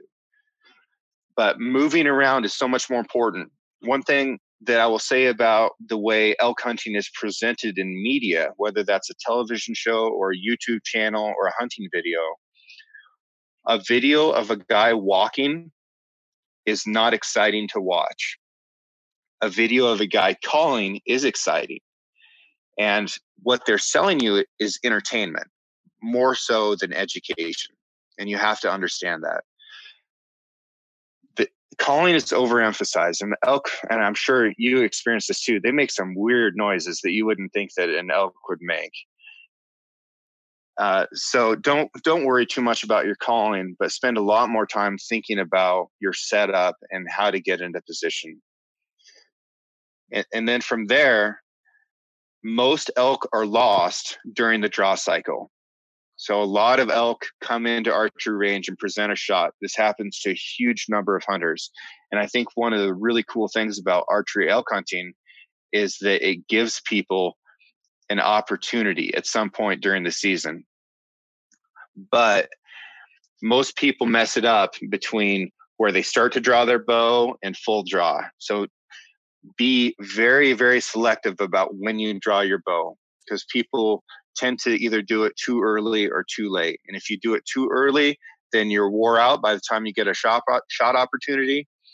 And if you do it too late, then the elk has already walked through or has seen you or something else has gone wrong. So, you know, just just just be really really cognizant of when to draw your bow and that's going to be your greatest key to success if you draw your bow too soon or actually when you when you draw your bow and, and an elk is still coming in don't look through the peep don't start aiming because aiming your bow is incredibly exhausting so if you're looking through your peep at your pin and you know you're moving with the elk or you're holding over the shooting lane you're going to wear out in a few seconds.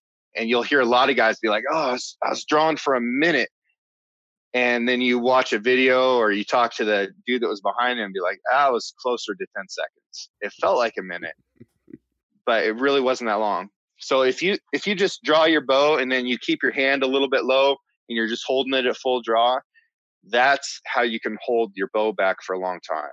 Um, and, and, then when he gets close, you have an inch to move that peep up to your eye, settle the pin, and pull through the shot and execute. Did I answer? Did I answer the question? Yes, yes, you did. So, uh, yeah, I did a a minute and forty five. Woo!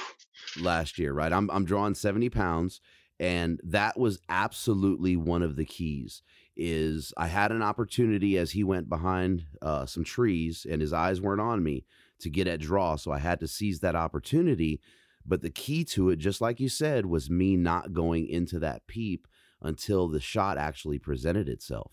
And and what I did That's is I very just, smart. I anchored, you know, like I should, and I kept my I kept my bow just I, I think my looking at it, I was probably eye level to my my top cam um, and that was the only reason I was able to hold for that long. And even in that position, I was probably at full draw through the peep at maybe 25 to 30 seconds. And I was fighting the letdown, right? It was trying to yank me back in, yank me back in.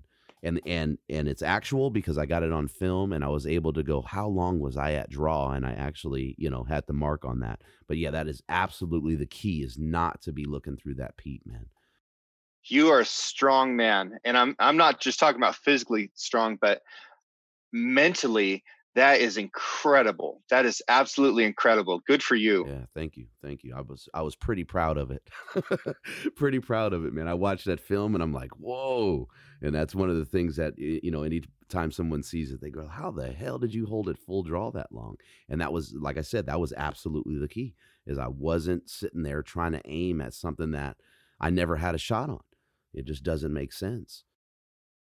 I'll I'll, I'll throw out another archery tidbit for people um, that that might help them.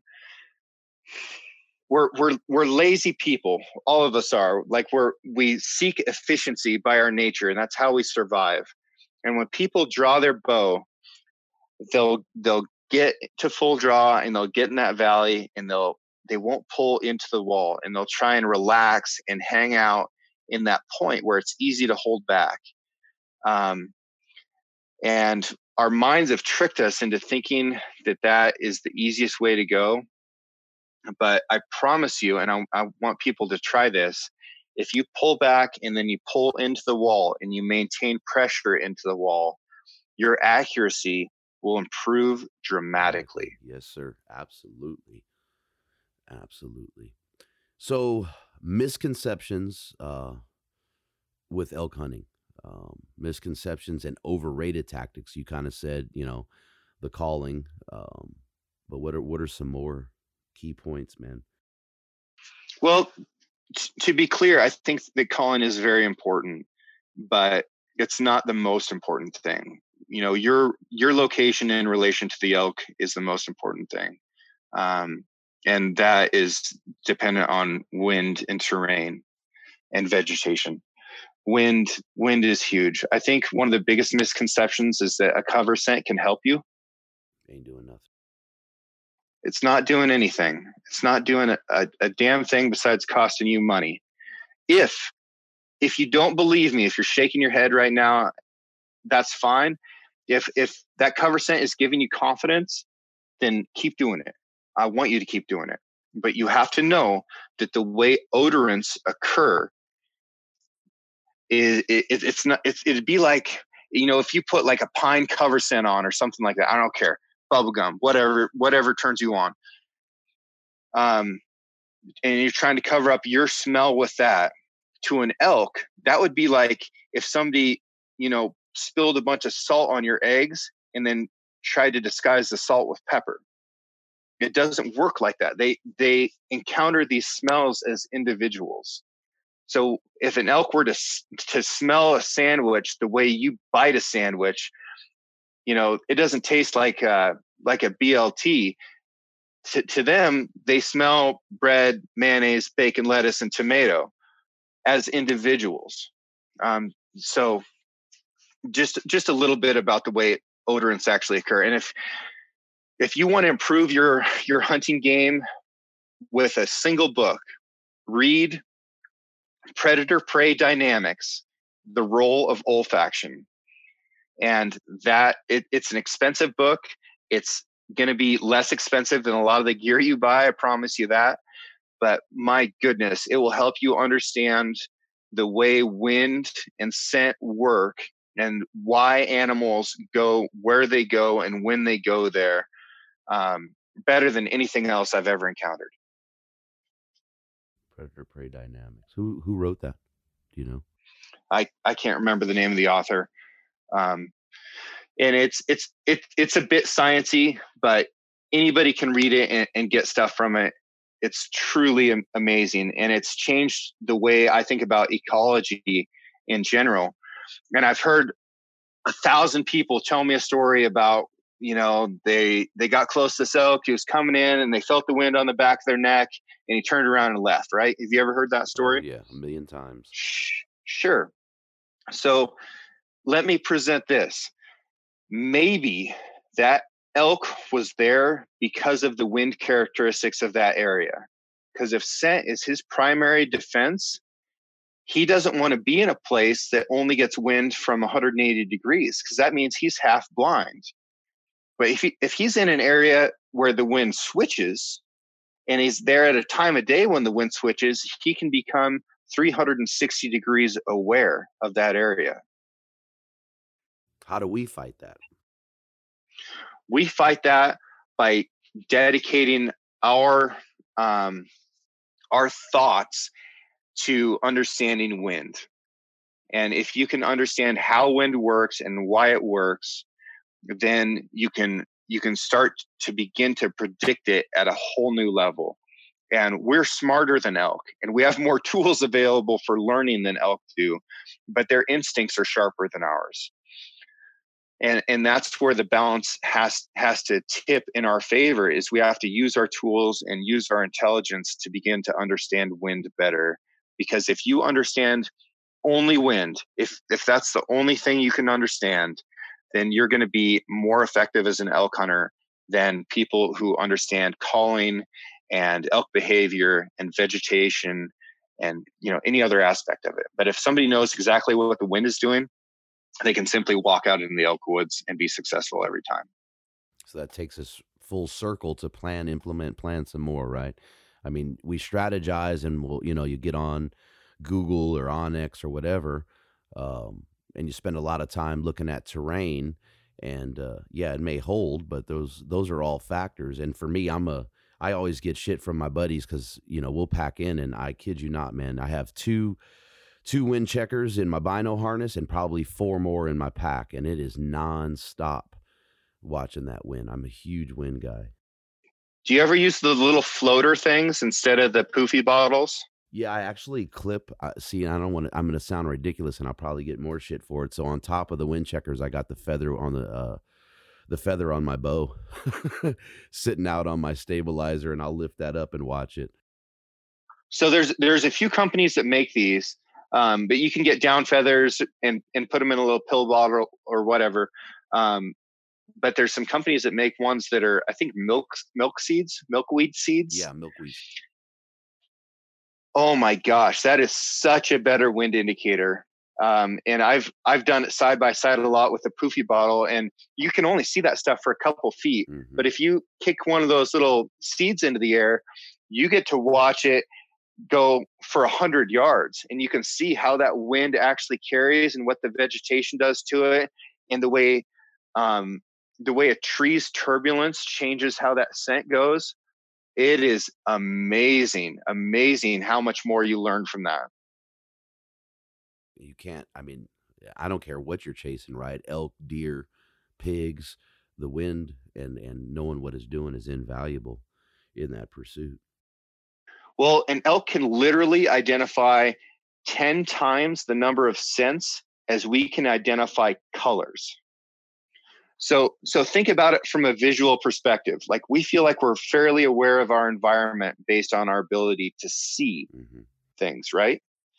So imagine that we had 10 times that capability. It would be phenomenal. And that is the way an elk perceives his world just in scent.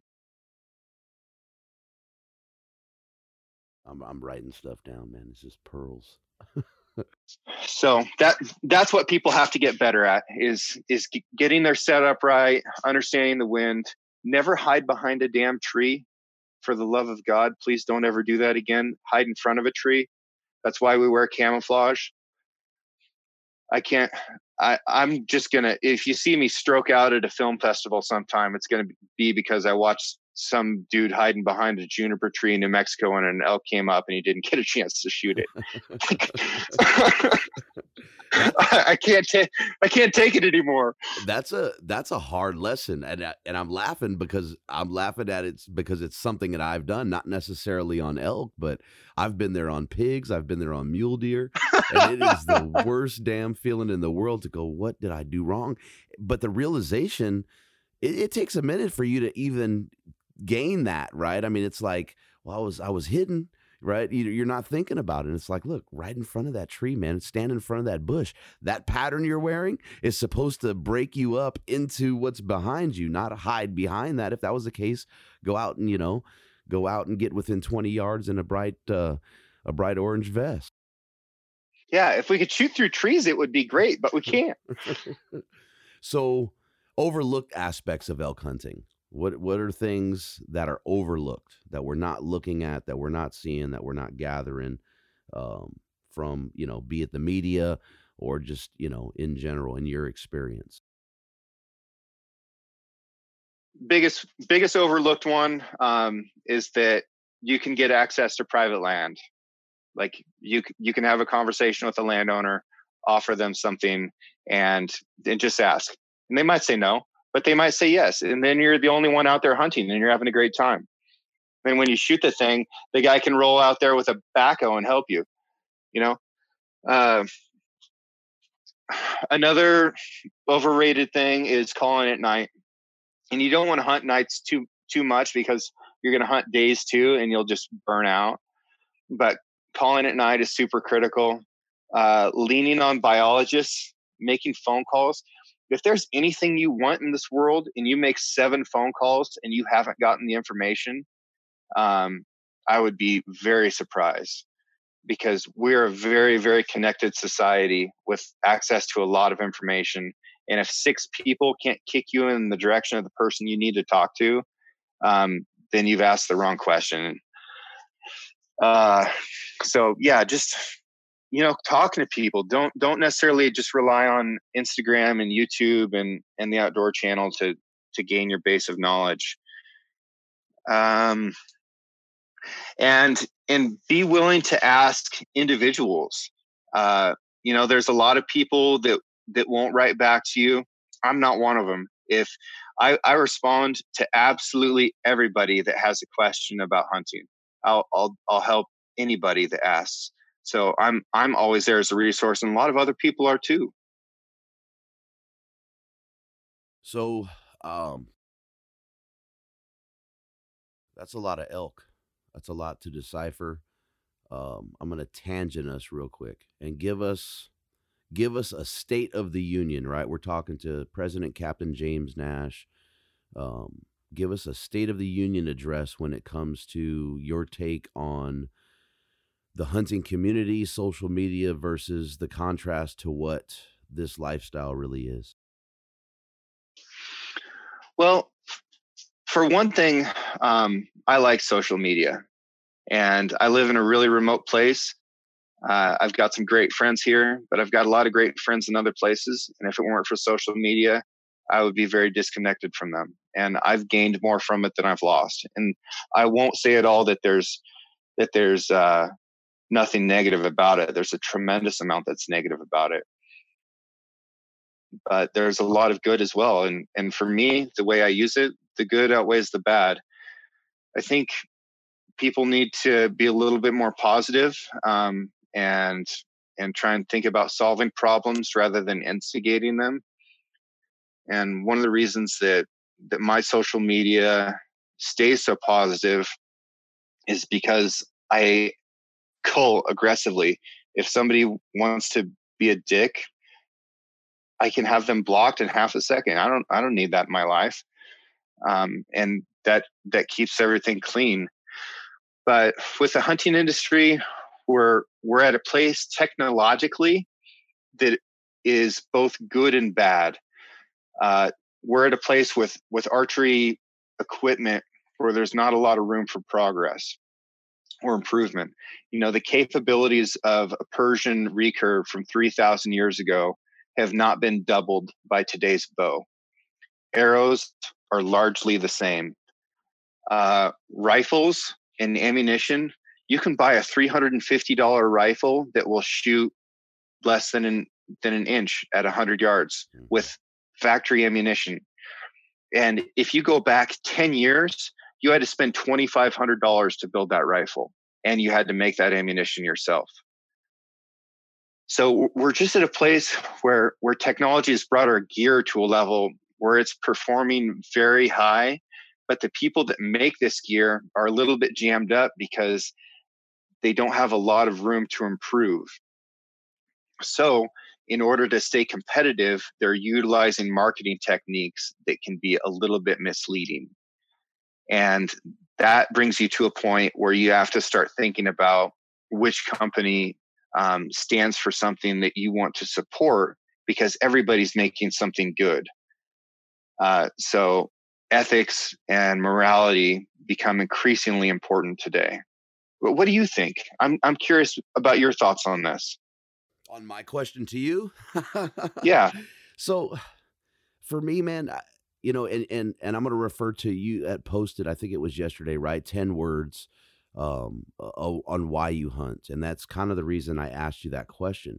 Because for me, it is the marketing part of it. I I get it, right? It, it it is what it is. That's what we're that influences everything we do on a daily basis.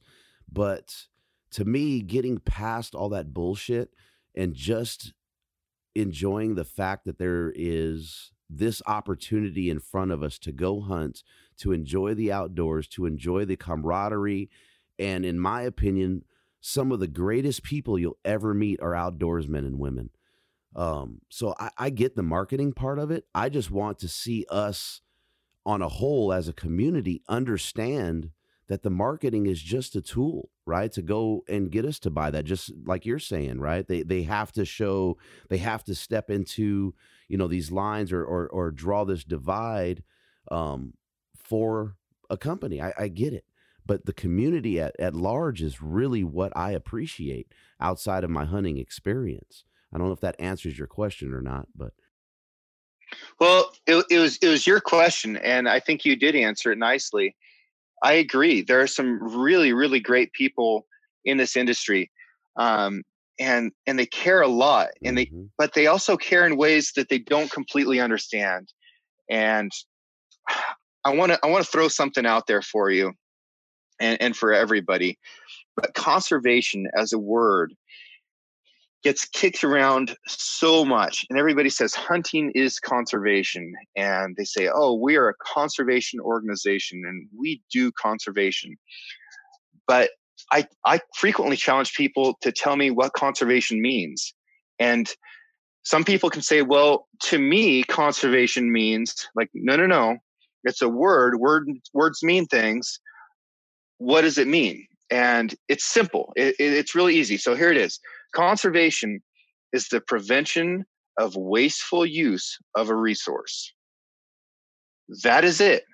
So if you're a conservationist, then you're trying to prevent the wasteful use of a resource. And that's a great thing to be, but you have to know what it is if that's what you're going to do. Mm-hmm.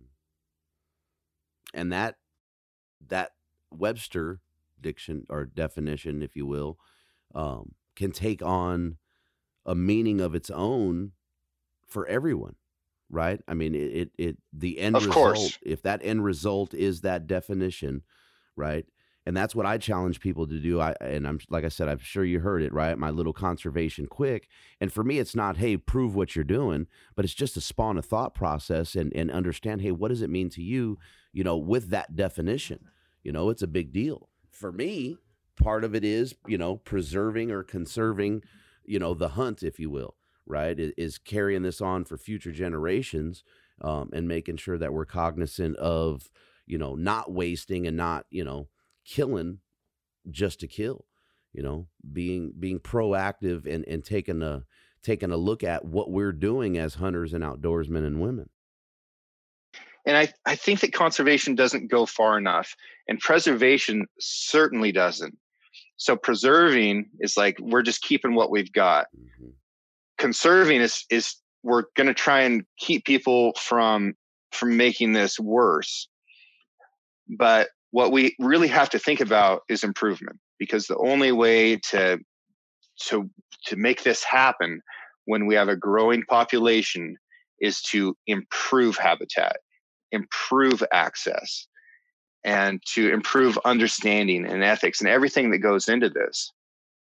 Hell yes. I love it, man. I love it. So, projects, media, uh, what should be we uh, excuse me watching out for uh, from Six Ranch and, and Captain James Nash? Um, so I'm I'm going to do a wolf project this year. Mm-hmm. I'm going to go uh, spend a few weeks in Idaho trapping trapping and hunting wolves because uh, the the best available science right now says that uh, moose might go extinct in Idaho in the next few years if we don't do something about it.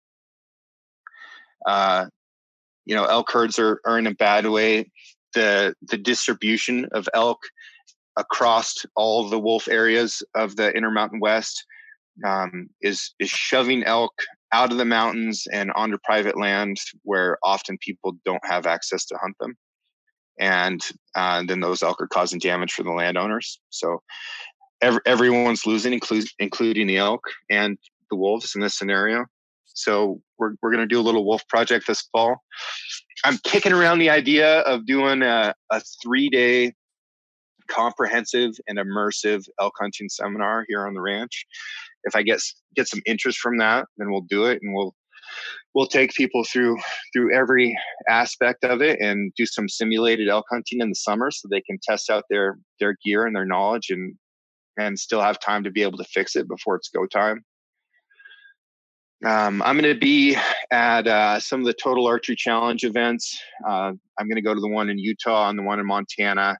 And I'll be working with uh, with Leupold on uh, on those, and I really want to help people understand uh, angles and range finding and some of the aspects of shooting, which kind of gets overemphasized. But I think that a lot of the practice that people do isn't realistic to what they actually encounter in the woods. And I know you've talked about that with with fitness, um, where people can be very very fit in a gym, but they're not necessarily capable of of being fit in a way that's meaningful for moving them around in, in a wilderness area. Yes, sir. So I'm, I'm going to help people on that if they're at those events with with shooting. Other than that, we're just going to keep doing what we're doing and uh, and try and be an educational resource and take people fishing and hunting and hopefully uh, work ourselves out.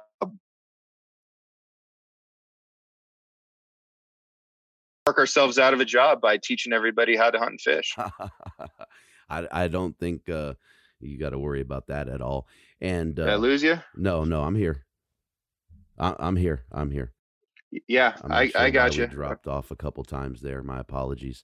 Um, so I want to. Uh, you've been on several podcasts. So uh, Cody Rich, um, the Rich Outdoors is a regular.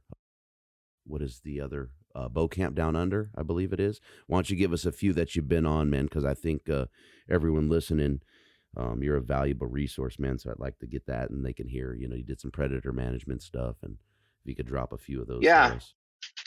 Um, so in the last year, I've been on uh, on the Rich Outdoors a couple times. Great podcast.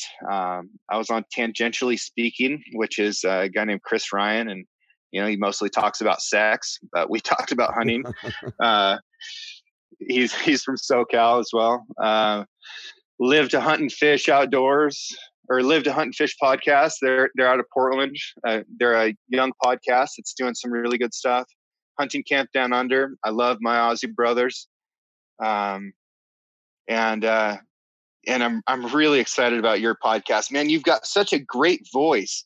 Um, you know, you're you're you're speaking you're you're speaking intelligently and fairly on a on a wide number of subjects, but um, I, I've really enjoyed listening to your podcast, and you, I'm man. eager to see where you go with it. Yeah, I appreciate that, man. Who would have known? I, uh, yeah, I said, hey, I'm a star. I, I, I'm a podcast junkie at this point, right? Especially with the elk stuff last year, and I have a buddy here in California, uh, Anthony, and he has Legion OST, and um, that's kind of what spawned it, man. And to hear this, you know, I, I'm sure you heard Jonathan uh, call me radio.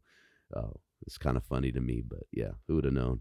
But yeah, I just love it, man. I, I think there's a lack of, and and it's not a down to anyone else, right? I, I just think there's a lack of storytelling, um, the campfire, if you will. Um, there's a lot of, you know, I, again, my opinion, and I'm not down on anyone, but the same thing. And there's so many people. The diversity in in the hunting community is just phenomenal. And to hear those stories, man, it, it's just really opened my eyes and heart to to something, you know, way bigger than than my little podcast. So it's awesome. I appreciate that uh, that accolade, man. That's awesome. Well, it's it's a wonderful way for us to make each other stronger, Mhm. and I'm glad that I'm glad that you're helping with Yeah, it. yeah, thank you, man. Well, we'll wrap it up, man. We're just about at the two hour mark. I'm anticipating, not that I'm rushing off, but I'm anticipating my wife's return from visiting our daughter up north. Um, and I think she came in a, about an hour and a half ago. So I'm looking forward to seeing her. I haven't seen her beautiful face in a couple days, man. I appreciate your time greatly. Um, and hopefully we can uh, get together and do this again and share some more stories and tips, tactics. And then if, uh, are you going to be at Northwest Mountain Challenge at all? The the shoots they have it in uh, Oregon, up in the Pacific Northwest. I don't have a plan to be there, but uh, if if I end up getting the availability, I'll certainly go. And you know, I ho- hope to see you there. If not, you know, let's let's go let's go hunting together. Let's go, man. I'm I'm I'm there. I'll pack out your meat. I'll just go along for the experience and learn, man. I'm, I'm trying to make it to that total archery challenge. So if if I get there, I'll uh, I'll definitely be coming up to shake your hand, man. I appreciate you. Sounds good, and, thank you again for your time. Yes, sir. Thank you, buddy. You can catch up with James on Instagram at Six Ranch Outfitters or at his website, www.sixranchoutfitters.com.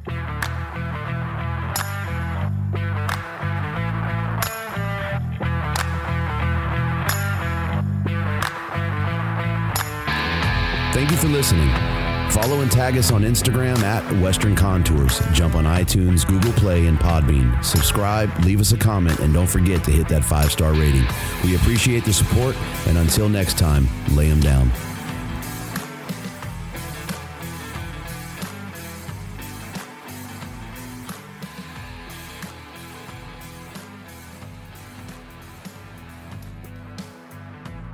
Hi, this is Weston Jenkins with Disabled Outdoorsmen, the founder of an organization where we choose and let individuals come in the outdoors. We have many people across the nation that refuse to give up, and our brand is going to represent them. And now you can too.